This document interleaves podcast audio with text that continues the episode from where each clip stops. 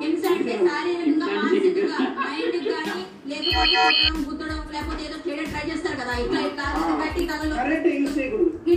లేకపోతే ఏదైనా అయ్యండి దీంతో నేను ఇస్తున్నప్పుడు తగిలిన ఇట్లా కరెంట్ ఇంత ఉండదు పడిన దీనికి శిక్ష ఏంటి అంటే వాళ్ళ తాలూకా బట్టలు ఉతకాలి. వాళ్ళ తాలూకా నెయిల్ పాలిష్ లేడీస్ అయితే నెయిల్ పాలిష్ ధరించి నెయిల్ కట్ దగ్గర నుంచి అన్ని కూడా వాళ్ళకి ఏం కావాలో ఫుడ్ తీసుకెళ్ళి ఇవ్వాలి మీరు. తినిపించాలి. దయచేసి తినిపించాలి.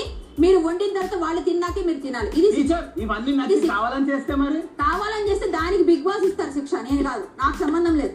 అయ్యా ఒక మాట వినండి. అందరూ ఇంతవరకు సహకరించినందుకు ధన్యవాదాలు. ఈ తాలూకా నియమాలు అందరికీ వర్తిస్తాయి. మన పరిసరాలు శుభ్రంగా ఉంచుకుందాం మన శుభ్రంగా ఉంటాం మన మనసు క్లియర్గా ఉంటుంది